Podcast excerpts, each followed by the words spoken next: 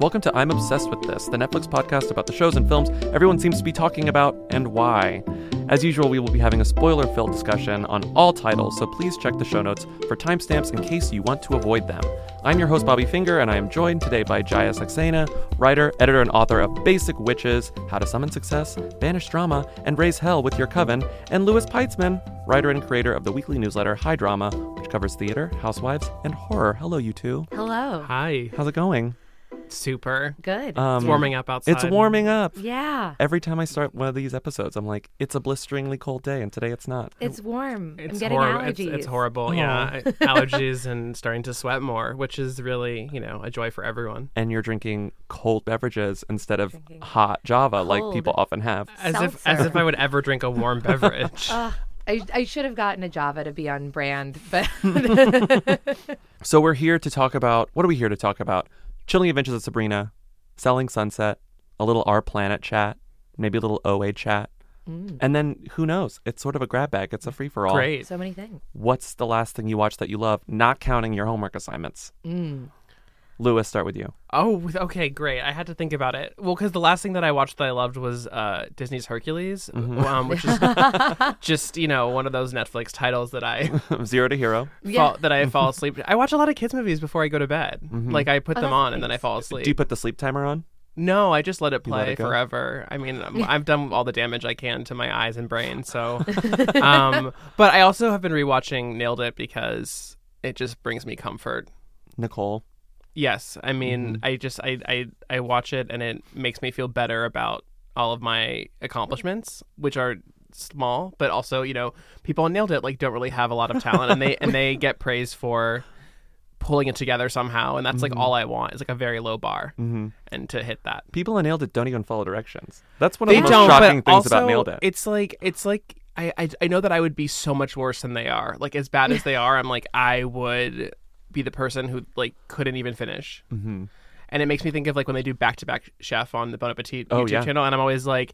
They say they have no cooking skills, but I wouldn't even know where to begin. And they like had I Anthony on there. I, well, He has cooking skills. sure he does, but I I can like see. I would just like be slicing a finger off and be like, "Was that part of it?" Like I don't know where to Mm-hmm. Yeah. go from here. What's your favorite Hercules song? I have a favorite. Probably I won't say I'm in love. Okay. What? Yeah. What's what, what's that bad? Is that a bad bad answer? No, I don't think it's a bad answer. There are no bad I'm answers when it comes very, to Disney's I'm already feeling very judged. I just wanted to, you know, What- let wait, you wait, what's express yours? yourself. Go the distance. Oh, uh, that, I mean- reprise. oh, okay. reprise. Okay. What did you watch that wasn't Disney's Hercules? Um, I, I recently rewatched The Birdcage. Oh, yeah. Um, and I just, I still think it's a classic. I mean, obviously, there are things about it that are dated now, Mm-hmm. but I'm just like, I love it. All of these performances, I feel like I know Nathan Lane gets like a ton of the credit because obviously he's incredible, but I think Robin, Will- like his Robin Williams' body language in that movie Mm-hmm. is just like amazing. Um, forever mad at the sun for being like such an The asshole. worst. He's so horrible, He's horrible. the So bad. worst. And I'm just like, how are how are you raised by like two gay men and you're still like, like, this? Like I Hi, don't. Albert. Yeah, Hi.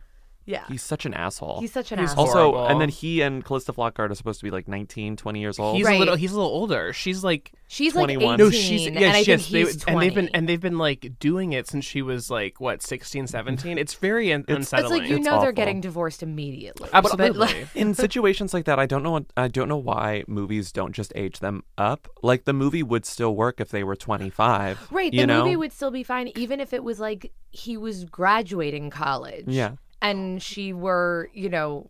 Just she were starting. 21, he was 23 or something. Like it's still young, Yeah, I but don't it's know like what she the doesn't need to be 18. Calista Flockhart, and then she has like her like like childish haircut and little mannerisms, and it's like Yeah, Calista, you're 32. Yeah. like I I know what's happening here. She's always been the same age. She's always Calista Flockhart remains like in her early 30s. Mm-hmm. Yeah. I think a lot about. I just watched it again recently too, and like for the you know five thousandth time, and I was just thinking about how the Hank Azaria character is like something that is one of those dated things that you mentioned that I was like would Yeah. never would like not fly now. Like Mm-hmm. if we're mad about Apu, we probably should be mad about Right. think- Agador very- Spartacus. Yeah. Yeah. yes, but also he gets the best him. lines. hmm Come on, Gloria. And I think my favorite movie, my favorite line of the movie is "Come on, Gloria." Or I think I regularly say around the house, uh, I do not wear shoes because they make me fall down. and and it's just such an amazing, also like physical gag of him putting on shoes and then trying to open the Falling door and just like fully not knowing how to walk. uh, now I'm trying to think of all the other Agador lines I love, and I maybe number one is when he's talking about how like his father was a shaman, his mother was a high priestess, and then Robin Williams is like, "Well, then why did they move to New Jersey?" And, she, and he goes, "I don't know. They're so stupid. they're so stupid." Uh, while so Yeah, we're no. gonna end the podcast here and just watch the birdcage yeah, together. do it again. um, I my my answer to this question. I've already said go the distance reprise. Um, I too watched Birdcage in the past six months for sure. I've been watching Our Planet. I have mm-hmm. like two episodes left. It's so sad.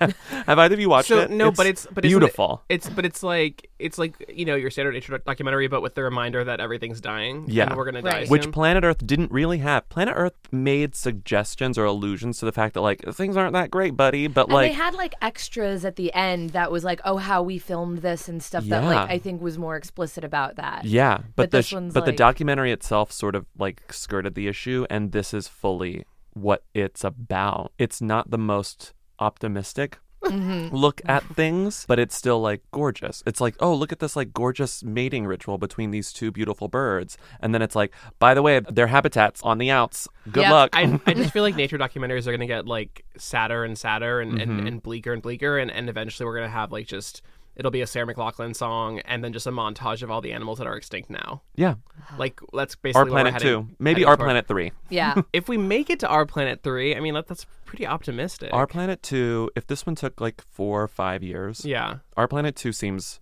likely. yeah, Yeah. You know, our planet three. We'll see. Our Planet Three, they might have to rush out of production, and they're like, and they're like, they're like, we got six months. Call Sarah in, Yeah. have her do, have her do a reimagining of Mirrorball in its entirety, and then like let's. No, but it's the one. It's like the commercial with all like the sad dogs looking at Yeah, you. It's with, like, the except messed it's up sad eyes. every single animal on Earth. There's like, I mean, it is our planet is wonderful, and everyone listening should absolutely watch it, Mm-hmm. just because it takes you to the place that Planet Earth takes you. Like it's just Yeah. like beautiful nature documentaries. But the scene that best describes how bleak this documentary is, it involves these walruses who need to get to water, but they're like trapped on land and they fling themselves off cliffs, desperately trying to get back in the water. Oh my oh. god. And they don't always Do they make, make it? Oh, okay. No. oh no. And I'm so gonna there's, just like- I'm gonna turn it off when that there's, like- happens, and then just assume that they all Assume made that they- it. But then, Huh. Louis, there's cute penguins and there's cute, like, there's these cute fish in coral reefs that aren't bleached, you know? Like, Right. trying to eat some beautiful sea urchins. Like, a lot of it is, you know, 80% of it, a solid 80% is like, I love the world. It's just a show that I know that I would watch like at 1 a.m. Mm-hmm. Obviously, completely sober, and I feel like it's like would send me into like an existential crisis. Yeah. which I'm you know happens regardless, but a really bad one. But you know what? It's an existential crisis that we all need to have. you're right. You know? Yeah. You're right. I, I I'm convinced. I now believe in climate change. I- I was not so sure. You needed David Attenborough to tell you. I need him to tell me everything. He's a very soothing voice. The other thing I wanted to mention is that Netflix now knows me so well that every time I open it up, it's like, watch Sisterhood of the Traveling Pants 1 and 2. And I'm like, I will table this. I, w- I will say just really quickly, I got an Oculus Go, which is a you know is- oh, the, the, VR yeah. headset. Um, because Can you watch I, on that? Movies? because I'm unemployed and do things like that, uh, impulse buy things that are expensive. But you can you can watch. There's a Netflix app, right? And so you put it on, and you're sitting in like a living room in like a like a mountain lodge. And like you could see out the window, and like you're watching on a big screen TV, and like for me, someone who lives in a studio apartment with no TV, it's like a dream. Wait, it makes it seem like you are in. You're in you're you're in someone else's home, and you're watching on the big screen TV. Does oh. it sort of. Are- I'm, I'm like I speechless. should have I should have brought it. Wait, we could have it- all watched together. Does the screen sort of mimic the feel of an actual big screen TV? For Does sure. it feel like yes. you're watching? Yes, there are other apps for you know other streaming services I, I won't mention um, that have like a movie theater, either where you're watching in a movie theater, and it, it's crazy because you logically know you are like watching on a tiny screen, Uh-huh. but you you can look around. Our like, brains are stupid. Our Yeah. brains are Yeah. dumb as hell, and you can look around and see this entire this giant screen. But yeah, the Netflix one is great. It, the only problem is that like the ch- the the whole thing doesn't like the charge lasts like two hours, so you have to like Can constantly you plug yourself charging it. in? No, because it heats up, and I've been told it can explode in your face. And like, of all the things that could explode in your face, like between the between the Juul and my Oculus, like one of them's going to explode, and I'm hoping it's like This my is mouth, why not we're not going to get an our planet too. Right. Everyone's face is going to explode right. with something Everyone's before everyone's that. charging their devices. It's getting but this like worth these chemicals but like all over worth the place. it because I get to pretend I have a big screen TV in my apartment. And I definitely don't. that's and, amazing. And a couch to sit on. I don't have a couch either. So there's a lot going on. That in is the, wild. The Netflix Can you app choose the living room, or does it have to no, be this like Alpine there are ski not. lodge? You can. There's like some. You can change the lighting, Okay. but um, but some of the apps you can change the weather outside. It's so Oh. it's Oh so weird. God. It's I very love it's very strange and obviously w- worth the money that I shouldn't have spent on it. So Well, that's shout out to the Netflix app on. I mean, it's very. I mean, what what you are describing is so dystopian. I don't have a couch or a TV, but I buy this thing, and it makes me feel like I do. Yeah, this and it's is like just Ready Player wait, One, right? exa- This is- exactly. Well, yeah. I mean, I was reading reviews. People were like, in the future, like we won't even need movie theaters. We could all just like watch stuff by ourselves virtually in a movie theater. And I was like, this is so dark, and you don't even realize how dark it is.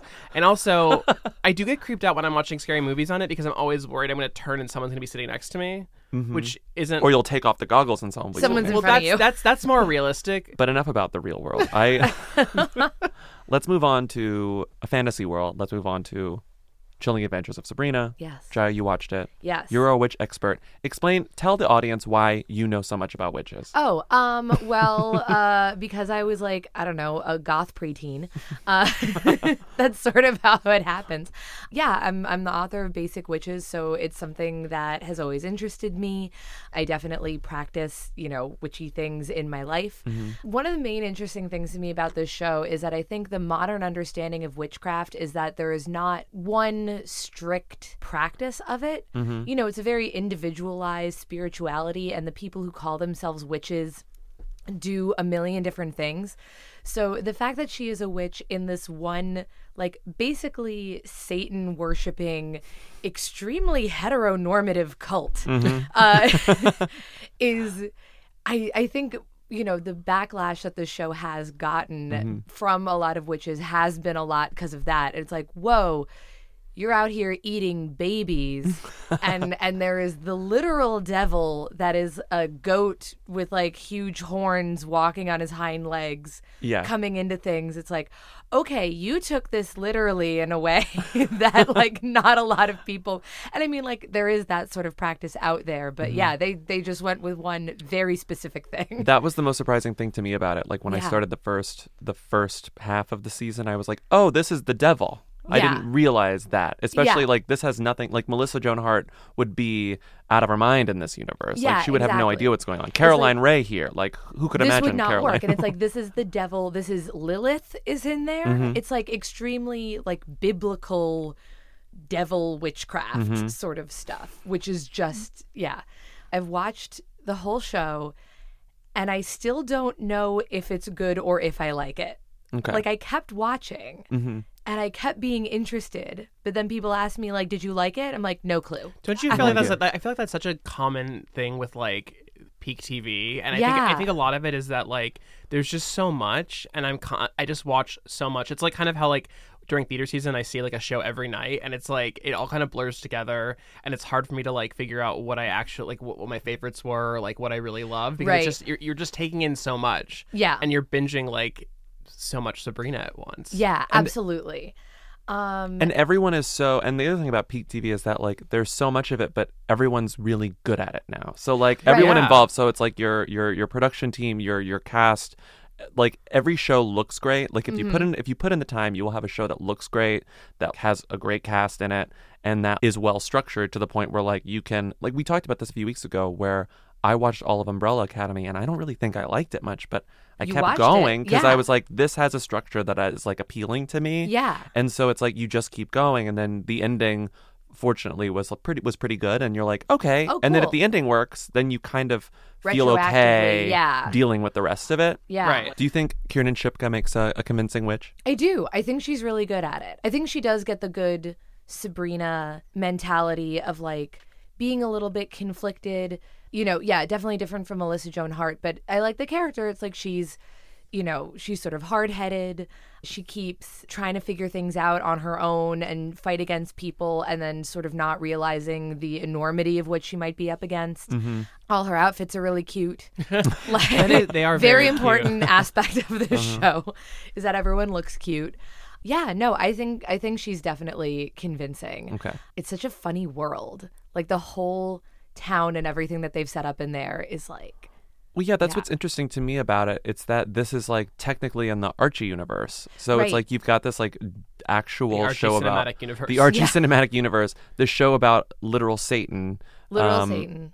In the same universe where, you know, Archie got hot. And any if anything, I would love for this show to be more horny in a way that Riverdale Yes. is. Mhm. It could definitely be hornier. That's true. I think I, want a good combination of the two shows. I think I want the the slight absurd horniness of Riverdale, Mm-hmm. but I do appreciate like the darkness and like some of the stuff that they're going for Yeah. in Sabrina. I don't think it becoming more like Riverdale is out of the question. I Right. feel like you have to introduce like this character as this like independent, strong, like give Yeah. Kiernan Shipka like a chance to shine. Yeah. And like let's introduce you to like what this Sabrina is because it's it is dark and it is sort of fucked up. Yeah. And then now that she's established in season two, it can get a little hornier. Yeah. I do. Well, I do think also that like it's Riverdale's become. Are you? Do either of you watch Riverdale? I stopped. Yeah. I you stopped still watch Riverdale. it? Like Riverdale has become so much darker and like weirder. And like, I mean, Archie got attacked by a bear, and then a bunch of nuns committed suicide. but, but there was a mass suicide of fake nuns. Um, and also there. Don't worry, not real nuns. Okay, Like, not real nuts. It- Okay, it is, okay. It is like re- reaching heights of absurdity that I can't quite like articulate. But I think that like the selling point for me with Sabrina was that like, oh, it's like this darker version of Riverdale. But Yeah. Riverdale, I think, has actually become at least as dark as Sabrina. I mean, there's not as much like sacrifice of humans, but it's like pretty much there. Mm-hmm. And so I don't know if I don't see them as much of a distinction anymore. Yeah, that's true. I think the weird thing too about Sabrina is right, like right now she is still living in this back and forth between her like normal person school and like the witch school that Mm-hmm. Right, she goes right. to. And so and it's like it seems like they've really had to stretch like why she is still involved in like the real world or like why she decided to go to the witch school full time. Um but they still have these plot lines with like her normal friends. Um which is cool, but then it's like this feels like a totally different show Mm-hmm. now like over here with what Harvey is doing and and yeah. It's like hard to Harry fi- it's hard to find in that Hogwarts. balance. Yeah. It's like But I Harry mean- Potter was stayed in Har- Hogwarts for his time. Like he wasn't going back and forth on the weekends. Yeah, You know what I'm but saying? like we, yeah, it's like Harry Potter world, but then there was still a chapter of like we knew what Dursley was doing. Right. It's like- But it's so hard to find that balance with Yeah. like t- with teen shows that are supernatural, like any sort Mm-hmm. of genre show, because it's like, or even something like Riverdale. Not to keep harping on Riverdale, but we're in the same universe. But I, th- right after Archie got attacked by a bear and died, um, and then came, he wasn't fully dead, but he like basically died. He was mostly dead. Um, then in the next episode, literally next episode, he's like, "Oh my god, I forgot the SATs," and like that's that's a big plot point. He has to like he has to study for the SATs, and you're like, "How do you care about this?" Mm. And like you know, Buffy always kind of struggled with that too. It's like, how do you do the real life problems? Yeah. and also the supernatural, which is often a metaphor, Right. But like, how do you find that balance so it doesn't feel like why do we care about school? yeah, and I think the weird thing is like having physically the two locations Yes. of like her needing to be in like the non-witch school and the witch school Mm-hmm. wherever it is. A- A magic place out by the train tracks. um, but then yeah, there was like an episode where she brings her witch boyfriend to like normal school prom. right. and you're just like, I mean, I guess, yeah, but I was I was actually going to make the the comparison to Buffy because I never watched Yeah. it, and I in my mind and what I know about Buffy, I was like, this show has more in common with Buffy than it does with the There's original lot- Sabrina than yeah. anything really. I think there's a lot of it that definitely feels like Buffy. I think, you know, Buffy gets to be more grounded in the quote unquote real world because, Mm-hmm. right, it's like taking place at the school. Her family is like normal rather than her family also being Are a Mm-hmm. witches, yeah. family of like vampire hunters that she needs to like choose to go Mm-hmm. live amongst. So I think there's like more natural expectation where it's like if she was sent to vampire hunter school and didn't have to take the SATs, then it's like, well, Like, Yeah. yeah, you could just go do that. Buffy did not do well on her SATs. no.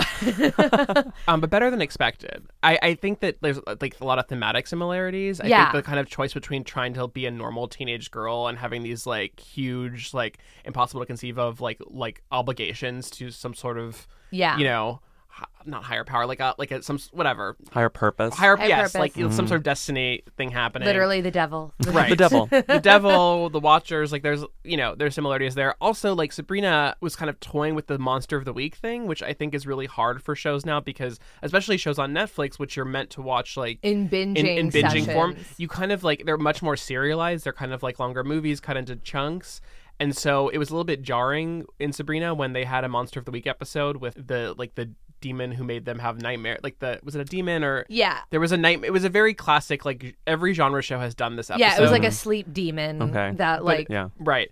And it was like Buffy had that episode, two of them. Um uh which but I, I thought it like it was fun and it made me think of Buffy. I just think it's hard to find that balance between serialized storytelling and those like episodic sort of standalone episodes. Yeah, absolutely. Like I think there is like a like a happy medium and I think that like I think serialized storytelling is great. I wish that more showrunners didn't treat their shows like a movie that has like just has cuts every like, you know, 45 minutes to an hour. But right, it's like there's still a difference of like this is a show and there are things that you can do with a TV show that you can't do with a movie and it's like to highlight those sorts of things. So I want to ask you as like a witch ec- expert because I think it's like interesting. A lot of like you know obviously there are a lot of stories about like um witches who are persecuted but are actual witches and like you know when we think about like the Salem witch trials like they probably weren't witches. They probably were women who were mm-hmm. just you know Yeah. murdered. And so like is there like any sort of like contention like is that like an issue for people that like to tell the stories that way? That's usually the dominant story now I mean, I think a lot per, for me personally, I think those two things combine a lot, right? It's like how much is which uh, an identity that you take on yourself, and how much of it is like something that you are accused of being, but also like what you're accused of being is some like a woman who doesn't follow any of like the rules society has laid out for you. So I think like regardless of whether the women in Salem or anywhere else were actually practicing witchcraft and there was like one or two where they were like, "Oh, we found like, you know, a spell sort of thing that you were doing and we're upset about that." To me, like those two things feel very close still because it's like, well, you were still like, I don't know, maybe a woman who was single and not Christian. Right. And that's like, you know, That's enough. Yeah, that's enough. I guess it would be a, it would be pretty boring if like all the witch shows they're like they're not really witches people just think they are People just yeah, exactly. Sabrina obviously is on the the far end of that. It's Sure, like, yeah, yeah, yeah. Yes, no, she, They're literal she devil wrote her name. Mm-hmm. in blood into the book of the devil, and Who among us? Do you think the show would have worked if um, Salem were still a talking cat, preferably, Oh. preferably with the same voice from the from the original? 'Cause I think there's a way to make I them think about this all the time, and I'm like, I kind of want to see that version of the show, even though like it would be a tonal mess. I would of like. Salem. I just want to see like what that looks like. He could just like punctuate things every now and then. He wouldn't have to be as consistent as he was in the original sitcom. Right. But I feel like there's a way to make a talking cat work. Let's move on to another show that's set in a fantasy world. yes.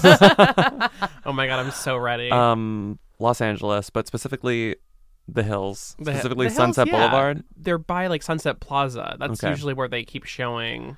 Let's Uh, just call the fantasy world their office. Louis, you are from Los Angeles. Yes. I would say born and raised. That's tech Born that, and raised. That's true. Born you and can't be from Los Angeles and not say you're born and raised there. You have to assert yourself constantly. when you watch it, do you do you get homesick or do you watch Oh it God. and you feel No, like I'm so glad not. I'm away from this I'm like, place? thank God I left Los Angeles.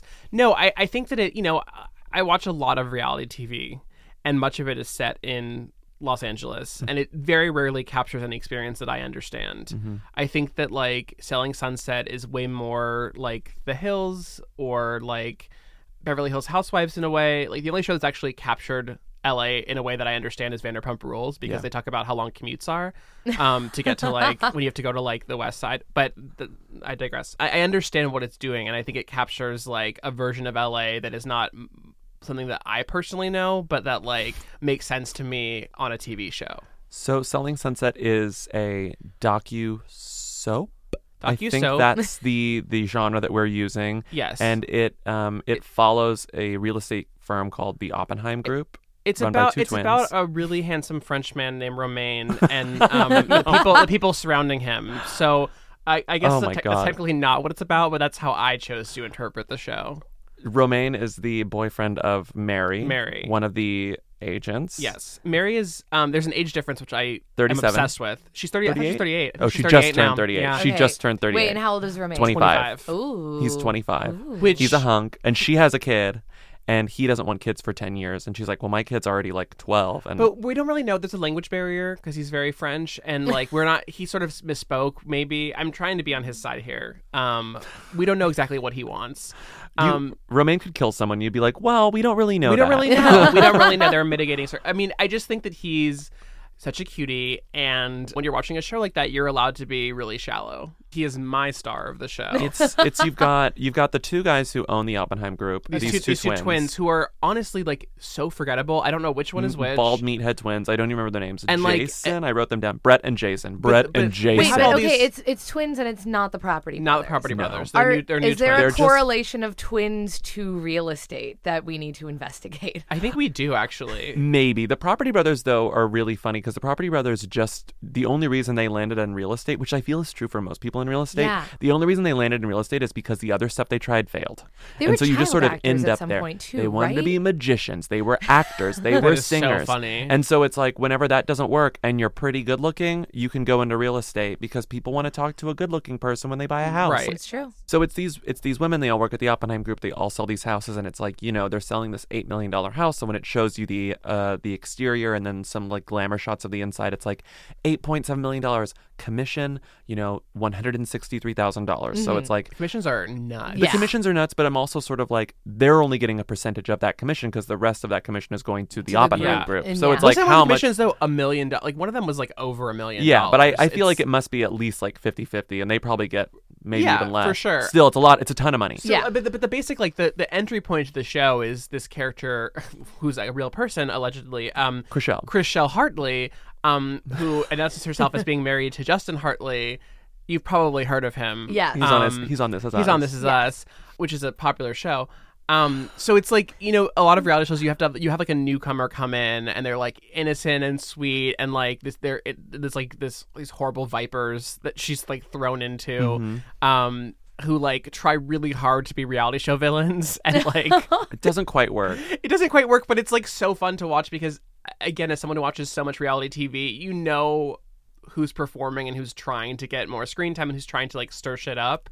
But the drama is like so light and so and like forgettable. Like they're not really fighting. They're kind of just like existing and and having occasional like moments where they bicker. Yeah. So the show follows Chrishell, and she's not very good at her job, and she has this like completely whack intro where she's like, as a soap opera star, like I have a lot of downtime. So I thought, like, I may as well throw my hat in the ring of the real estate world. like, and no, she's not like- very good at it, so they all resent her because she comes in and she's not very good at it. She starts like kind of get stealing some of their some of their clients away mm-hmm. sometimes. But all of that seems very manufactured. I don't believe that drama was real to begin with. But Chrishell, do you know why her name is Chrishell? No. because her mom went into labor at a Shell gas station, and the attendant who helped them out was named Chris. Oh my god. Chris Shell. This is the only way baby should be named. yes. this is and anything That's like a any other bad- tradition is utter crap. That's a bad Where- Twitter meme. That's where- like that's like where were you con- like where were you Where- conceived? Where were you born? And like who helped? Mhm. And then that's your new. And hers would be the only one that remotely that name. sounds like a real name.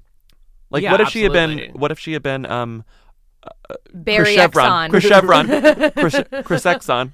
I, I think those are actually great names. Um, Barry Exxon but I was, but I actually. I love that she's a soap star because there is this tradition in reality TV of like casting from soaps on like reality like dramas Yeah. that are supposed to be real and like it's become more and more of a thing and I think a lot of that is because the farther we go into like the reality world the more everyone knows how this works and it's harder to find genuine natural people who want to be on these shows and like make an ass of themselves and so you know Beverly Hills Housewives is like pretty much all actors now. I mean, it's largely people who have an acting background or are still acting, like Lisa Rinna or uh, or Denise Richards. Like these are just actors. yeah. Or I- Eileen Davidson. These are like these are soap stars who Yeah. like found their way onto Housewives. Um, but I was telling Bobby when we were texting about Selling Sunset, and then he reminded me to save it for the pod. Um, you you you you have like also like on Vanderpump Rules, they like cast someone for one season who was a who was like a, a soap star, Vail, and they brought her on just to kind of be like, we need some help, like to do something. Like you're an actor, do something. And Chrishell being a soap star is like so perfect because like she was clearly hired to kind of like perform this role of like a, a the the ingenue real estate agent. Mm-hmm. who's learning as she goes and it's and she's getting better at it. She's making her sales. But i find what's interesting is that they throw her into this and everyone else is doing all the work. So like the central drama of the season i i would say is that mary is dating romain and mm-hmm. he's younger and mary has a lot of money. And so maybe in the third episode of the season there's only eight davina is talking with Chrishell privately and says um, they're talking about their relationship, Mary and Romain's relationship, and Chrishell is like, "Does Romain work? Like, does Romain pay?" She's basically being like, w- Is he a kept? "Is he? man? but- but like, is in- he in paying her- his own way? defense- Is in- she paying for everything?" right? In her defense, and this and this is the defense she uses, everyone is kind of like talking around this and being like, Everyone I don't. yes. Everyone's like, oh, I don't know. They're moving so fast. Like Mary was just crying about him, and They now, just gotten engaged. Oh, and, okay. and, na- and now he's now he's proposing, and now they're getting married. Like I don't trust this, and so. Chrishell is like, I don't really get it. Like, is he? It's very is he, Is he earnest. like? Yeah, she's she's like, Yeah. is he like taking her money? Like, what's the what's the story the deal? here? Davina isn't mm. shocked that Chrishell asked this question. No, Right. not at but all. it becomes this central conflict for the rest of the thing where Davina decides to start shit where she's like, Chrishell brought up Romain with me and like thinks it's weird, wants to know if you had a prenup. And so Mary's like, You're talking about me behind my back, which is like the lowest level drama. Everyone And talks Mary- about everyone behind everyone's and then. Mary doesn't care. No, like, Mary doesn't Chrishell care. explains herself. Mary doesn't care, and then Christine, who is like trying so hard to be the Stassi. Christine's like Regina George. Christine, oh, Stassi, Christine, yeah. Christine wants to be Stassi Schroeder so bad. She even talks about Adderall. I'm like, you are desperate to be Stassi. And she just like starts like she's the only one who actually has like a true reality show. Like you're a, like you're She's a look too. yeah, she Ooh. has. She does. have- She has a look, and she's like kind of going off on Chrishell. Like you're talking about my best friend Mm-hmm. because apparently she and Mary are best friends, but it's kind of changes episode to episode. And she's like, and she's like, "You're my sister. Like, I couldn't be in this world without you. Like, shots, tequila, lemon Um, drops." They're all a little bit older than you'd think, which Yeah. I love. Um, that's my other thing about Vanderpump Rules that I love is that like Yes. they're not in their twenties; they're like all in their mid to late. This 30s. is the thing that I find hilarious about Vanderpump is that they're yeah they're like 38 and Right. it's just like really Right. You're Some, I mean, some like of the, right. Some of them You're are, you behaving like know. Stassi just turned 30, so we're like, you Yeah, know, but, no, but Jax fine. is like fully 60 years old. Yeah. And, and, and, you know, I, I mean, he says he's 40, but like, who believes what Jack says? Um, but I think that's so fascinating because I do think that like high school behavior absolutely continues oh yeah past, it you know, totally does high school and past your 20s. But I also think it's funny to watch people in their 30s trying very hard to fight for TV. Yeah. Yeah. And everyone on the show is basically doing that except Chrishell and um, Maya. Maya. Maya has no idea why she's there. Maya is Maya is this Israeli woman who has this really really thick accent. So sometimes there's a language barrier. It does that really annoying thing that shows do sometimes, where it's like the woman who only does subtitles sometimes subtitles only subtitles sometimes, and it's like I understood her. This is rude. Yeah. you don't need to, you don't need to give Maya subtitles all the time. She's speaking English, but Maya is sort of hovering over the weird drama that's being started by Christina and Davina and Mary, even though Mary's only sort of part, partly involved. And Chrishell's responses to the drama are so funny and sort of like they remind me of how I would react if I were in a show like this, where it's like suddenly people are mad at me for talking behind your back. And Yeah. it's like, why are you screaming at me over rose at a restaurant in Right. public? Because Chrishell's always sort of like completely bewildered by people being mad at her. Right. right And it's real like I I don't watch that much Bravo. So I'm not sure if this is a, something common among Bravo shows, but do you usually have that character who's sort of a stand-in for us? There's that, and I feel like there's a lot too of the um the talking behind someone's back that I've noticed in a lot of these shows is that it started as like oh legit maybe shit talking somebody, and now it's just like having a conversation about someone you have in common when they are not there, which is like there uh, there's a difference between those two. Right. Yeah. I do think it's funny that a lot of times it gets framed as concern when it's like Lisa Yeah. Rinna saying she is close to death about Kim Richards and like I'm just concerned about her sobriety. But um but I think that it's it's on this on this show and Selling Sunset. It's like so clearly a non-issue, Mm-hmm. um, but they needed something to talk about because no one cares about real estate. So like. I mean, I, I'm truly like. I guess I kind of care, but I don't know. It's not like House Hunters where I can just kind of like put it on and enjoy looking at houses and watch couples kind of hate each other. It's like And- oh it's my really God. goes deep on like on these like giant houses that none of us will ever be able to afford. And I'm like, eh. I I did want to. I, I I did take a couple notes that I wanted to mention. Okay. Um, I hope we can clear something up. Please. There's this moment when Maya says repeatedly. The silent of the lamb. The silent of And the I, lamb. I still don't understand why she's saying I think she says it because it's like an awkward silence in the room. Because it's And it's that's this, what she thinks. it's it's this extended it's this extended moment where all the women are like at their computers like whatever and it's silent and then suddenly Maya breaks in and it just goes the silent of the lamb. The silent of the lamb. Uh-huh. You what? The silent of the lamb. And then that's it. It is I'm gonna of the- do this from now on. But I but I love that because that's the kind of like real awkwardness that I want from a reality show where they just have no idea what is going on and also like it's part of this there's a very soothing monotony to this mm-hmm. show. I want like nothing. I like when nothing this. happens. Yeah. It's Just just a like, lot of talking It's just like level. it's not. There's. I. I don't like. I mean, the drama's whatever. It's fun, I guess. But like, I kind of like when they're just sitting around trying to be vaguely interesting, mostly just chit chatting. I think we're done talking about Selling Sunset, but that was great. I'm never I, done, I but love I it. appreciate I uh, I mean, do you do you recommend it to to people generally? I have to know a person to know if they would like it or not. Mm-hmm. It's not like what you're gonna get watching a Housewives show, Mm-hmm. and it's it's like for people who enjoy um, the white noise of certain reality TV, Mm-hmm. and it's very much a white noise show for me. Me too. I and I was on my computer during it. I cleared it in an afternoon. Yeah. A lot of listening. But I I didn't I did enjoy it. It's just not like deeply compelling drama. It's Yeah. nothing. Perfect for an afternoon. Yes. Um, but before we end, I just want to play one call because we do have a call in line. You can call in and tell me what you're obsessed with. It's 754 Call Bob. Yes, that's the, the phone number 754 Call Bob.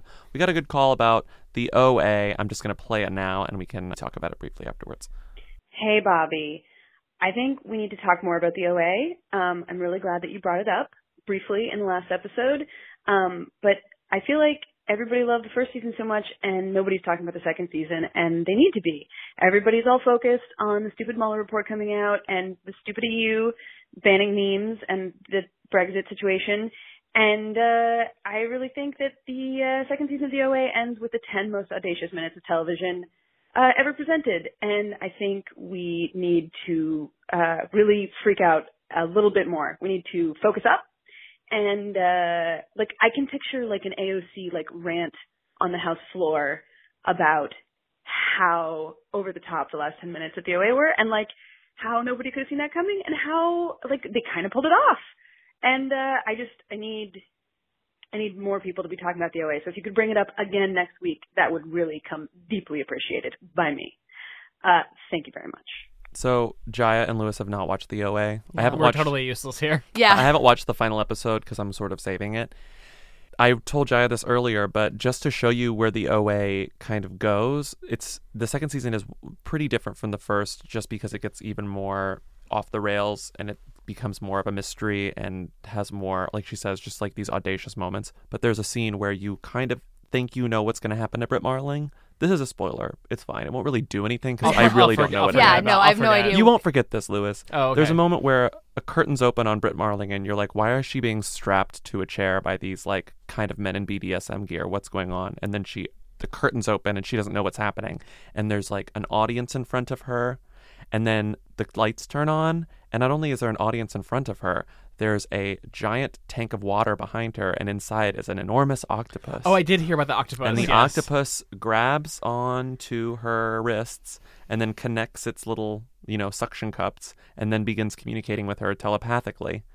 Right. Yeah. Yeah. This doesn't explain anything about no, the show. yeah, No, no. You you no- told me this. I have I have no no idea idea. who This any of these people explain it. are or like why. Yeah, It's unlike Sabrina in that it's it's it's incredibly cinematic. An episode ends and it just sort of like you gotta keep going. yeah. and it feels like one very long movie but the movie is very gorgeous and strange and it's a little it's silly but it's done so earnestly and it's done so uh, it's made so well and it has this like very singular vision you you respect it more than you get Yeah. kind of freaked out by it. Yeah, it's funny. And I think I, I was saying to you at one point that the OA is one of those shows where everyone I know who's watched it either is like this caller and is like AOC needs to be talking about this on the House floor. That's how important it is. I agree. Uh, and yeah, Green New Deal and Octopus The OA. God. Yes. Um, and then and then everyone else I see is just like, I hate this show. oh yeah.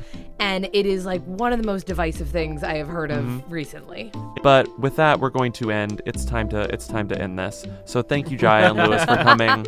We've talked so much about these shows. Thank you so much for coming. We will be here in two weeks. You can call 754 Call Bob with your own obsessions. We will play them at the end of the next episode.